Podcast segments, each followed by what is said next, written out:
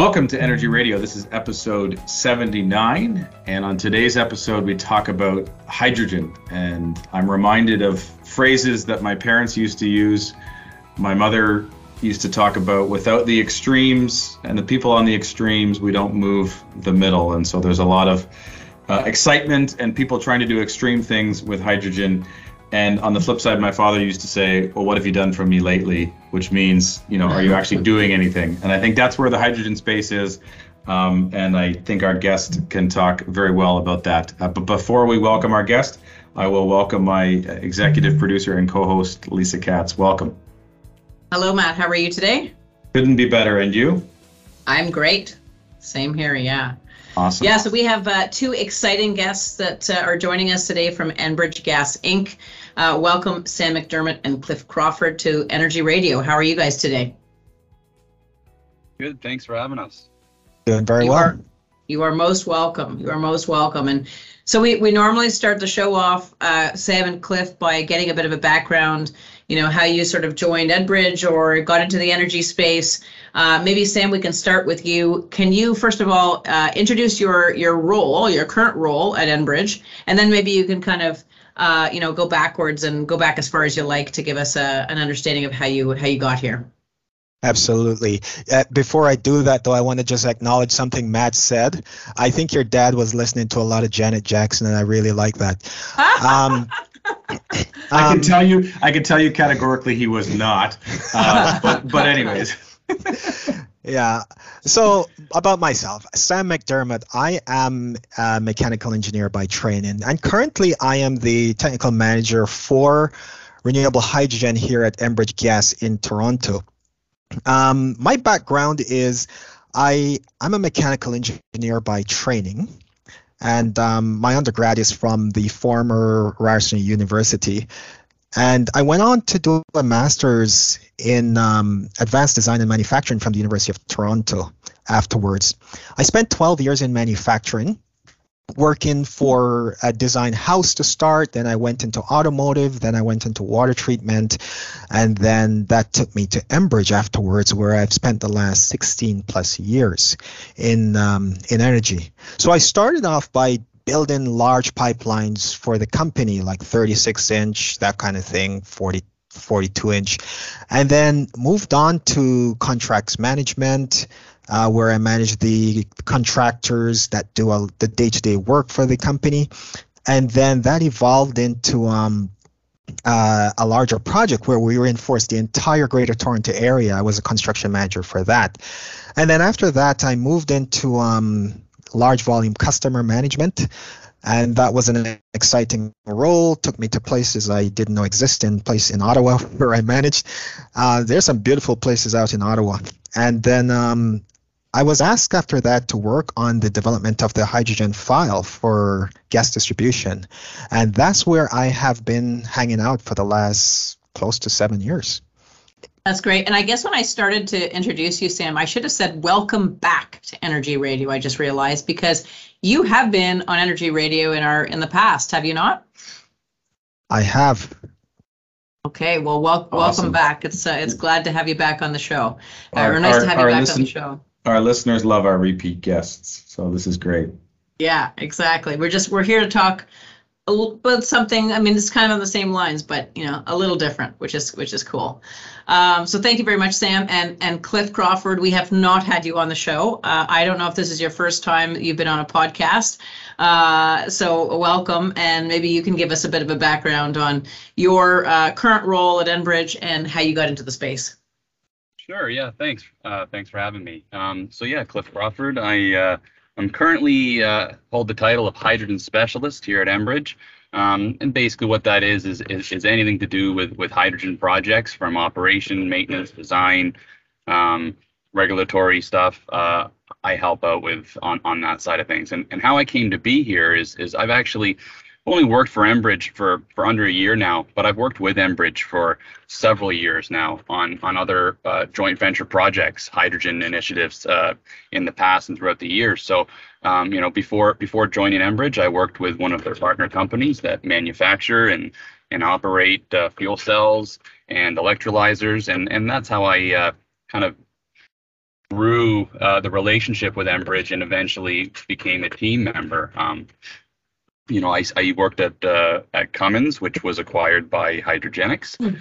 and uh, be, before that, um, I spent uh, a little over a decade in the oil and gas industry, but uh, kind of seen the writing on the wall. Uh, you know that the world was going to need to transition our energy needs from, you know, carbon-based fuels, and, and got interested uh, in in hydrogen technology, and and was you know fortunate enough to to make the leap into into that world um, several years ago before I joined Enbridge. So.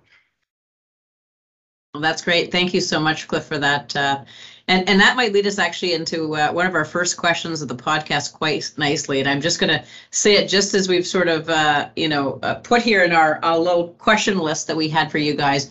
You know, let's talk about hydrogen and what's the big deal? Like, what is the big deal about hydrogen? Like, you guys are in the space, and what's going on, and what what uh you know what do you think is happening, and and where's the the future of hydrogen going? Yeah, you know, I, I, I know where you're going with this. You're thinking the smallest molecule. What's the big deal? Well, it is it is a big deal. Um, hydrogen. If you look at a lot of the publication that you see out there right now, and almost every day something comes out on hydrogen, and the prediction is that hydrogen, if you look at the Hydrogen Council as an example, they are predicting that it can replace up to 15% of the world's energy with clean sources. But if we come closer to home, if you look at hydrogen, and let's let's break it, let's even drill down and renewable hydrogen or low carbon hydrogen. This can play a huge role in Ontario in as the as the province tries to shift to a lower carbon um, system and the other thing to this is what's really exciting is that this can be a made in Ontario energy solution. And what it does is it utilizes existing infrastructure, like it complements the wind and the solar, and it complements the electrical grid, and it ties it to the wi- to the pipeline. So it ties pipeline to wires. You can do large scale storage with it. In it enables it complements the grid at both both grids, and it's um it's a plus for the ratepayers and the the consumers as a whole. We call them ratepayers here at Enbridge, but it's the same thing. No, that's that's great. Thank you so much, Sam. I want to I want to unpack um, kind of some of the the challenges of it. But first, before we do that, I think you know this is I made the comment about what have you done for me lately.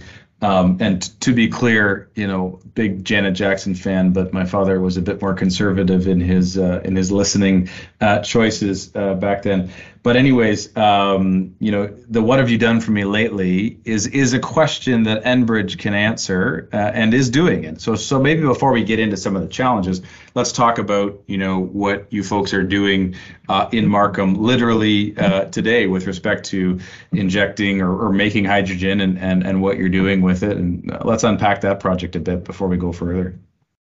Well, if you want to take a run at this. Sure. Well, I, I mean, we're already uh, utilizing hydrogen in Markham. Um, we, for one, have on-site generation in Markham. We have a power to gas facility that uh, has been in operation since 2018, um, producing hydrogen through electrolysis on site. And we're utilizing that hydrogen in by means of blending with natural gas and injecting into the Enbridge pipeline system.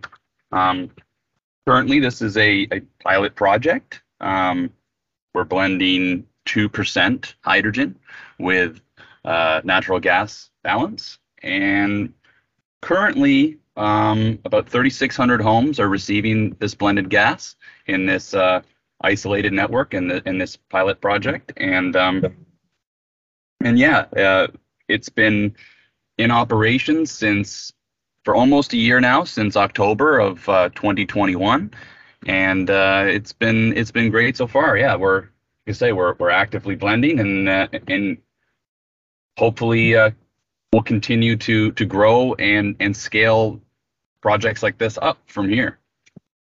Cliff, a follow up question as it relates to the blending.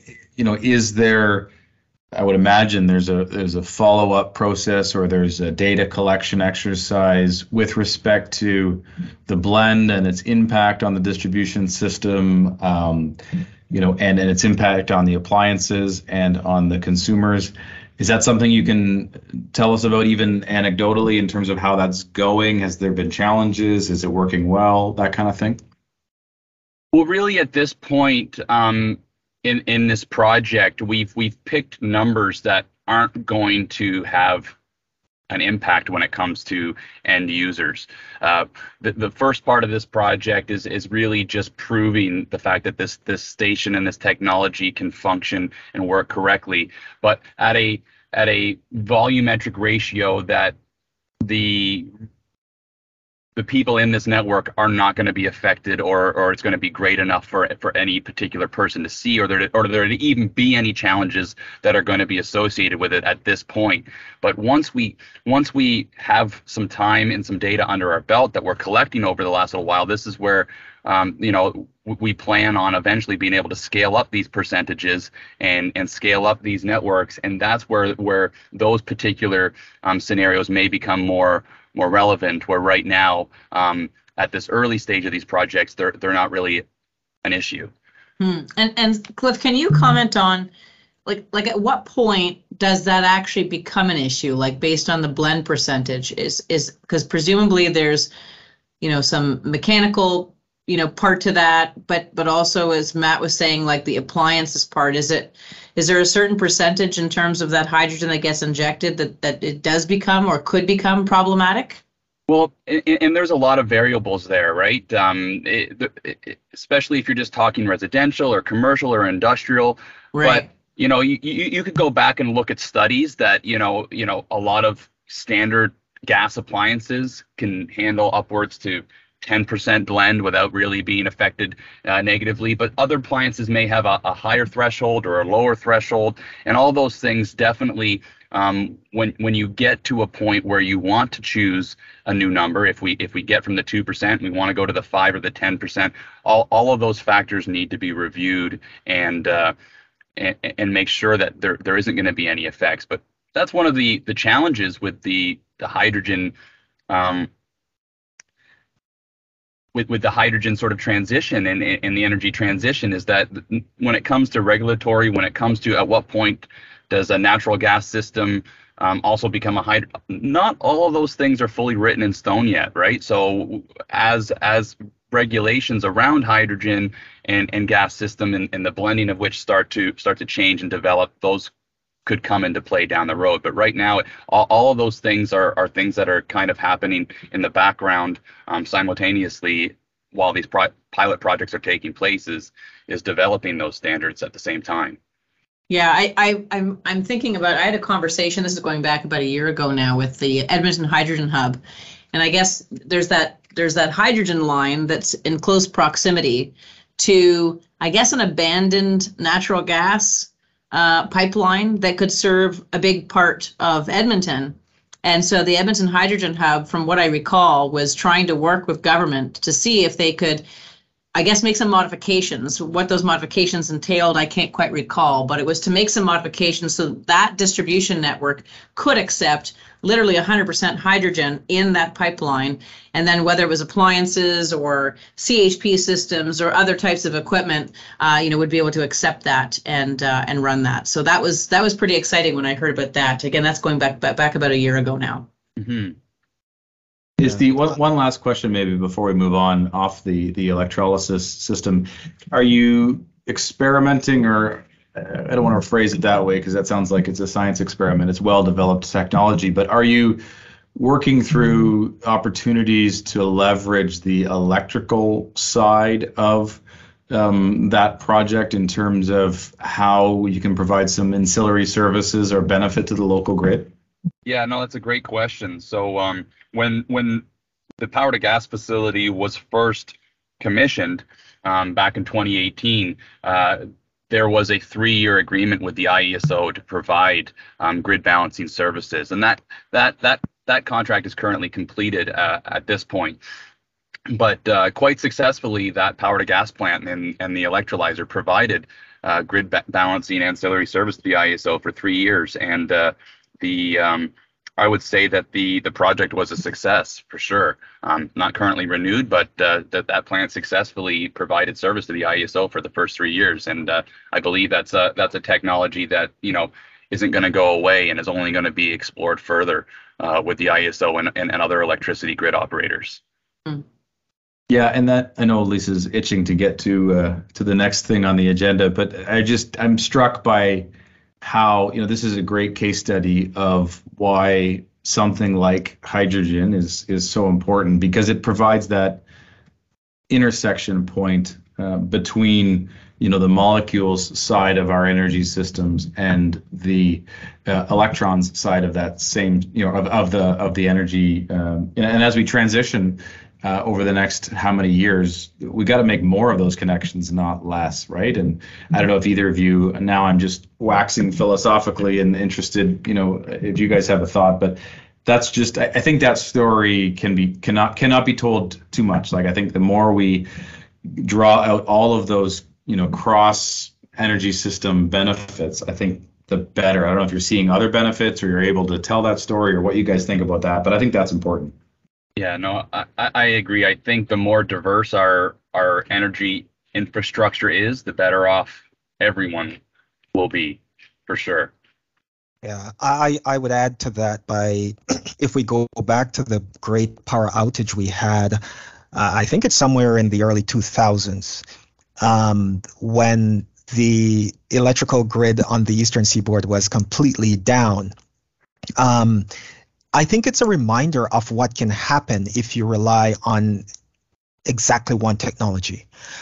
We hmm. here at Enbridge believe that choice is important. And we believe that there are multiple solutions to get to where we need to go, which is we're all trying to get to the 1.5 degree Celsius mark set by the Paris Accord. And we firmly believe that it's not just going to be one technology that gets you there. It's going to be a host of technologies, some of which haven't even been conceived as yet. So that's how we see it. And we believe that we are well positioned. We have a role to play in that as well. Matt, you read my body language perfectly because you know that I was itching to get to the big news. so, Sam or Cliff, uh, obviously, you know, we, we know about this because we're working with you on this project, but you guys are in the process of installing uh, what I believe is North America's first 100% hydrogen capable CHP system. Can you talk to us a little bit the project and maybe you know perhaps on a broader level um, you know what the role of hydrogen from your vantage point in the north uh, is in, in, the north american energy transition and how enbridge expects to take a role or get involved. Yeah so we're extremely excited about this project. It, it's it's it's it's one of the first of many other firsts that we have done here in Markham, which we're trying, we've established it as some sort of a, a, hydrogen hub in the city of Markham. And believe me, the, the, the mayor of Markham and his whole team have been very supportive of, of Enbridge on this. So what we've done is we've teamed up with um, a company called 2G out of Germany and um, with CEM Engineering, who is a fantastic company that does um, uh, engineering design work. And what we're looking to do is install what will install what is going to be a North America first. And this is a combined heat and power engine that can run on 100% hydrogen. It can run on 100% natural gas, or you can run it on a combination of both. And what I'm talking about there is resiliency.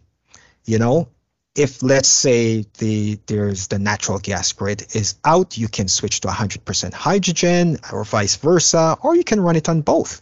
So, and what it enables us to do is to reduce our load on the electrical grid. Um, we will not be completely disconnected from it, but we will leverage it at the best time that that we can. We see this as um, to build on our success that we have at the power to gas facility. And we see it as a nice, clean way of generating power and thermal energy um, in that space. And it's because it's one of the first, we see this as, enab- as an enabler that's going to help others are going to look at it and say okay what are these guys doing now can we can you duplicate this for us whether it's smaller or larger etc but we're going to be taking a strong look at this. We know what we have on paper that in terms of abatement that it can do. So all of that is going to we're going to be taken care of. And part of our esg goal is to reduce our scope 3 emissions. This mm-hmm. will also help us to reduce our scope 3 emissions. And, and so if we fast forward it, Sam, a little bit, and we, you know, this is the first, and and whether it's industrial sites or you know others that are interested in doing something similar, like how do you envision that happening? Is it is it going to be on-site hydrogen that's going to obviously fuel that, and presumably that's going to be trucked to the site? Like, what what do you guys envision, and and is Enbridge going to be part of that in some way, shape, or form? Do you think? Absolutely. So we're, as I was mentioned in our previous discussion, that we see many different paths that are needed to get you to this one goal of one and a half degree and and for our ESG. So definitely Enbridge will be involved. We see ourselves we're a large one one of North America's largest um, infrastructure companies. So what we see ourselves doing is um, building these owning, operating, or working with the, the client to make sure that these things are deployed and that with the one goal of lowering your carbon emission, maintaining um, um, cost competitiveness for um, in the energy space, and having that reliability that we are known for built into the system. So you know when you look at we've got major snowstorms and ice storms in the past the gas grid was always running. And we see this as an, just an evolution in how we do our business. Hmm. Is is there a yeah, I'm just trying to parse that apart. So is there a model where like one of the the, the benefits that hydrogen can provide is like obviously on-site generation. Um, do, do you see a model where it's like instead of standby diesels, we have you know standby hydrogen units that are providing that resiliency and doing it with you know zero carbon emissions? Or do you see this more as a continuous duty application? Or maybe the answer is we don't know yet. We got to continue to kind of look at it from different angles. I think the potential is there for both. Okay. Um you know you because it's such a flexible um, energy carrier you can use it for so many things. I mean it's in your margarine it's in this you use it for electronic manufacturing you can do a lot with it. So power generation, power backup systems. If you look at the city of Toronto, I think it was yesterday or the day before they announced that in I think it's in the film industry they want to get rid of diesel. So the cities are allowing mm-hmm. these kiosks for you to plug in into the electrical grid. Here's the concern I have with that. Once you start plugging all these things into the electrical grid, can the grid handle it? The answer is probably no. Okay, if it's a no, how do we increase the capacity of the grid? And then the next question is who is going to pay for that? So mm-hmm. this is why you need to have all the different elements coming together and give the consumer the best choice that's the most reliable, the most efficient, at the best cost for them. And I think this is where we come in. We we see the wires and the pipes combining. Hmm. Yeah, and I, I, recall a very early um, energy radio podcast that we did with a colleague of yours, uh, the uh, the esteemed Mr. Akhil Zaidi, and mm-hmm. and he was clinical about you know 25,000 megawatts on the electrical side and 75,000 megawatts on the gas side, and and how are we ever going to take all of that gas load and convert it to wires? It's just even if you can do it from a distribution level, you're going to be making the power with with uh, with a big carbon intensity again. So um, why not use the infrastructure we have uh, both on both sides, electrons and molecules, and figure out you know the places where it's best to serve that with existing pipes and where it's best to serve it with existing wires uh, and clean up both sides of the equation right and and this is clearly a beautiful way uh, to do that so um, what uh, you know, i think it's finding that that optimal solution that benefits the customer. I think we owe it to the customer to do that. Now, you know, if I put my, you know, hat the hat on from a, an energy user, you know, the, the question invariably comes up. Well, yeah, that's that's good, and I I fully support that. But I also have a budget to run, and I have you know an operation to keep going, but with with a certain amount of money and at certain rates. I mean, what do we see, you know, in our crystal ball in terms of how we, you know, where are the the opportunities to get hydrogen to a point where it makes sense? Do we need to uh, broaden the envelope in terms of how we do the accounting of carbon and things like like how far are we away from an economical hydrogen story more than just a technically feasible but also financially feasible story? I think we're we're not very far. Uh, some of the the um, analysis of economic analysis I'm seeing coming out of Europe is that by 2027 Germany should be on par um, with um, what they term uh, gray hydrogen, which is the, just your normal hydrogen, mm. the way it's produced, um, which is fairly cheap these days. Um, and it's it, but the, the, the, issue with gray hydrogen is you, you're not capturing the carbon. Mm. Now, when you look at hydrogen, because it's demand driven, it's going to take you you have to build that scale and the more you build a scale and the price of electrolyzer is dropping it's dropping precipitously. And you also have the cost of renewable energy wind and solar going down uh, at a rapid pace. One of the things with uh, like for instance wind is that you can now build bigger um, wind turbines because you can store more energy with hydrogen. The battery systems are getting um, uh, bigger that you can and, and more efficient at storage. Um, uh, but what hydrogen does is enables you to store it for a very long time. Um, lots of energy, a tremendous amount over a very very long period. So I and the U.S. is just starting to ramp up. So the big major producer um, um, economies, the U.S., India, China, you have Australia, who is was one of the front runners and still is, and Canada. They're just starting to ramp, and that's gonna you're gonna see the prices drop. And I don't think you're gonna have to wait 20 years like we had to do with wind and solar. And, and this big alliance that was mentioned in the news more recently between Germany and Canada, Sam and Cliff, like, is this something that will impact uh, Enbridge? Like, what are what are your views on that, considering you're in the hydrogen space? Um, I can answer that, or I, have been speaking quite a bit there, so I want to get Cliff in. Cliff, do you want to jump on that, or do you want me to keep no, going? No, I mean, I mean, when as for for Enbridge's role in, in that, I don't have anything to say on, on on that aspect. But but anytime I hear of large scale hydrogen production happening here in Canada, it definitely excites me and uh, and gives me a lot of hope for the future. Um, but I uh, I'd love to hear what potential um, you know that means for us here at Enbridge, if any. Yeah, I would also add that it's early days. It's an announcement.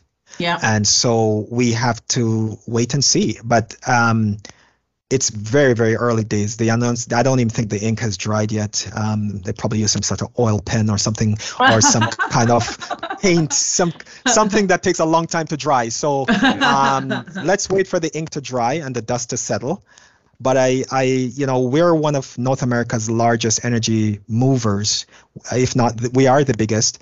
And um, let's wait and see. We don't know yet. Yeah, you know, and, and it was, you know, like, we were talking about before, we're, we're, when we're starting to see, you know, merchant gas companies replace older plants with new ele- electrolysis systems for for hydrogen generation something that um, you know this is just happening. So it's it's proving that with scale you know the price of green hydrogen can still be profitable and still and still make sense at, at a large enough scale. But implementing that out to a point where there's a a large source of hydrogen out there for end users and everyone else. We're still a ways away from from that point, mm-hmm. but I think, uh, uh, like Sam was saying, we're not that far. I think uh, it's it's already been proven that with scale, um, we can utilize green hydrogen and still it still be economical and not just a, a, a huge cost to everyone. Uh, it's really four four things. scale, capacity factor, how you know like how much you're gonna utilize your plant, the cost of your of electricity, and the cost of electrolyzer, electro electrolyzers, the electrolyzers. So those those four elements where the movement is already going on in them and they're trending in the right direction, they're all going down. Mm. So that's what's needed to make this happen. I, I, I love the word movement, Sam, because that's exactly what I was thinking you know, when I heard about the announcement, I thought, wow, this is really going to expedite things in Canada as far as hydrogen's concerned. At least that was kind of this is what I'm hoping we're going to see out of it. But you know, using that word movement, it's it's going to really move things along a, a, a much faster rate, I think, than what we've we've been seeing. So it's exciting, uh, I I think. Somewhere along somewhere along the way, we mentioned, you know, the ability for hydrogen to act um, in a storage capacity. Uh, do I'm curious to find out in your conversations, um, do you see it as a solution to the long-term storage question, which is a question we get a lot? Uh, and if so, are you getting pushback uh, from you know folks around that? One of the one of the pushbacks, you know, I would see is well to get that storage back out you know you're likely going to have a stack of some kind. Um, but where does where does hydrogen fit into the the seasonal storage question that at the kind of macro level we're all trying to solve? So for for hydrogen and storage, it's one of the biggest um, piece of the puzzle with with um, energy storage. When you look at when you compare all the different energy systems, right now, it's really hard to dethrone natural gas, the incumbent, as seasonal, long term energy storage that can store terawatt hours of energy. I'm not talking megawatts or even gigawatts. I'm talking terawatt hours. Right. Massive, massive, massive amounts of like 12, 12 zeros, you know, like this is big stuff. Um, in saying that, you know, if you're storing stuff for a few hours, four hours, five hours or so, that's where a battery comes in. And that's why I mentioned before, we're going to need all the technology. So nobody's here to bash any technology. You're going to need those batteries.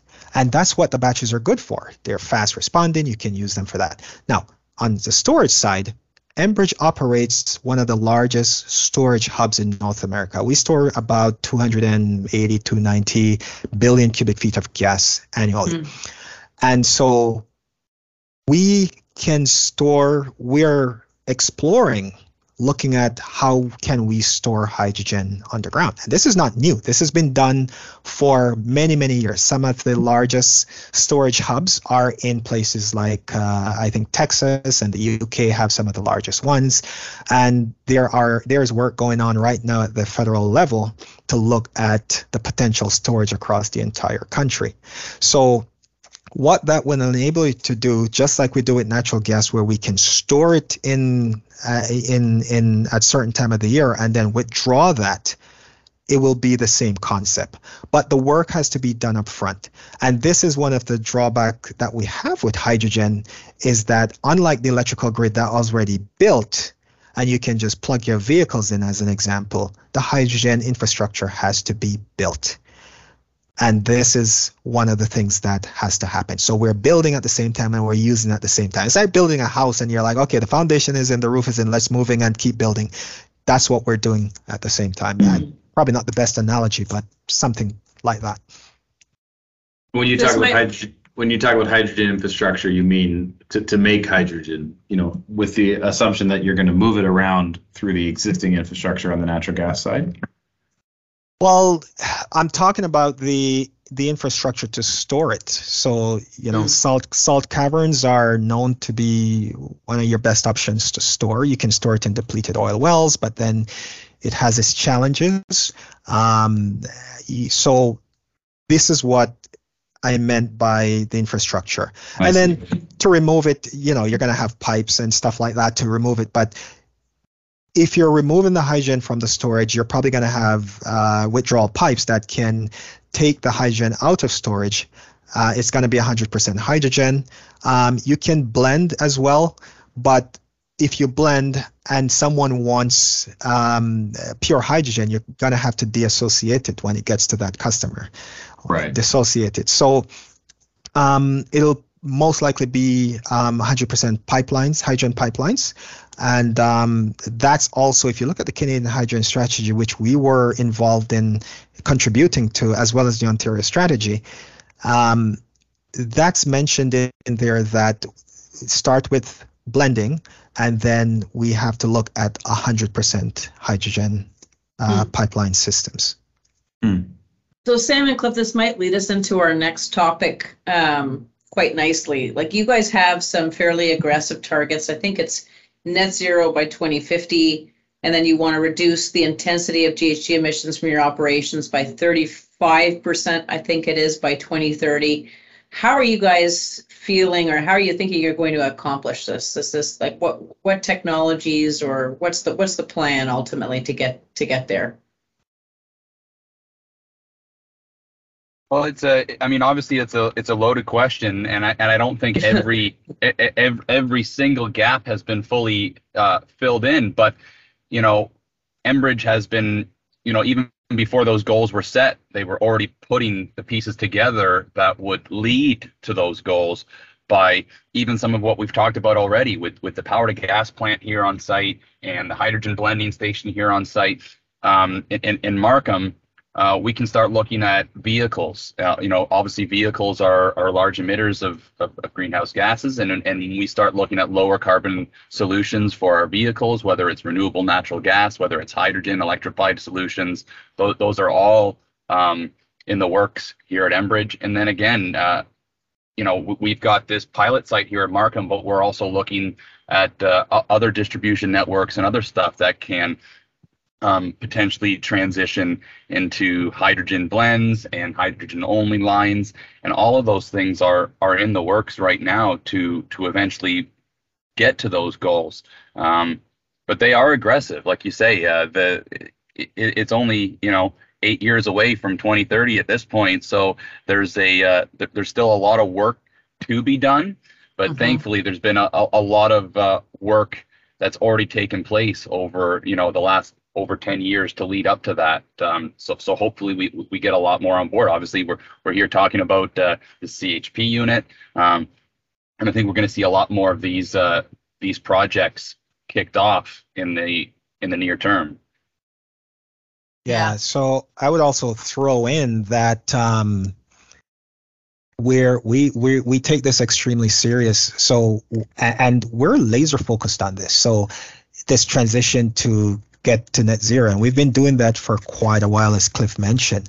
So some of the things we've done is partnering with many different um, like-minded um, um, companies and institutions.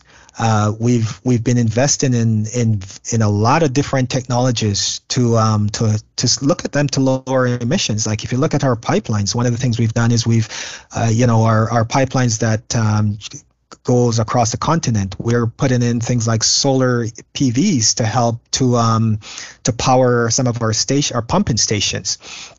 Um, and then we're looking at um, um, you know new lines of businesses and programs such as uh, DSM, demand side management, helping homes and businesses use less energy through conservation. It doesn't matter what technology you're going to do you're gonna have to do conservation. There is no sense mm-hmm. in having whether it's electricity or gas or a combination of both or some other technology, and you're putting in in a building that has no um, energy that's and, and is is not energy efficient. So we are experts at that, and you know since '95 we have saved our customers about 30 billion lifetime cubic meters of natural gas. So just looking at my numbers here, that's about 56.2 million tons of GHG. And that's roughly wow. the equivalent of taking 12 million, million cars off the road for a year or heating 13.1 million natural gas homes for the year. I mean, that's quite a mouthful. Don't ask me to repeat it. um, and then we're looking at things like advancing the transition to low carbon gases, which is renewable natural gas and hydrogen. We've had several projects with the city of Toronto, and that's your green bin waste. It doesn't matter what we do, what technology we adopt, we're going to produce waste. That waste, you can put it in a landfill or you can put it in a digester and just let it goes to go to atmosphere, or you can choose to clean it up preventing it from going to the atmosphere and create what we call a circular economy where you just keep reusing it over and over. So that's renewable natural gas in a nutshell. And then we're also advancing the adoption of innovative clean technologies for transportation, as Cliff mentioned. Like we're involved in the Mississauga Transit uh, bus program to deploy the first 10 fuel cell buses. Mm-hmm. Um, we're looking at um, building heat and um, how do we look at, um, you know, complementing heat pumps as an example. Heat pumps are a proven technology. And um, we're looking at gas heat pumps, we're looking at um, geothermal, we're looking at all these different things that we have been working on for quite a long time here at Enbridge. Solar PVs, we have some of the largest solar farms, wind farms across the continent and, and in Europe as well. So these are some of the things just to give you an idea of how serious we're taking this to get us to meet those targets um, for uh, 20 for um, 2050. Oh, you're on mute, Matt, or we can't hear you. I'm not sure what's going on there. There we go.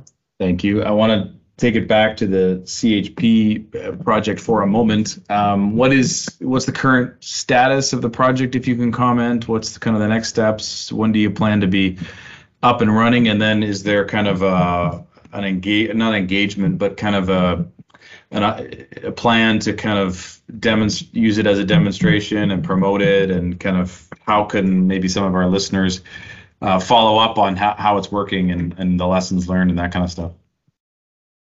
Well i when it comes to how far away we are i think we're we're we're quite close. I mean when it comes to design and all that we're pretty much wrapping that up and we're actually getting to the point now of, of um, trying to nail down scheduling for when we're going to start uh, um, start construction on things like the you know the hydrogen line that's going to supply this where where we, we could be breaking ground as early as uh, next month um, okay. on this project. So we're getting quite close. I i would say probably by you know early early next year this project should be pretty much wrapped up and and and commissioned if everything stays on schedule the way that it is now.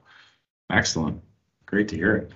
And and you know you'll run it for a while and you'll kind of the plan is to use it kind of as a, um, a, a test case or a case to you know a case study to promote to you know the broader industry as a way to do CHP with uh, with clean fuel.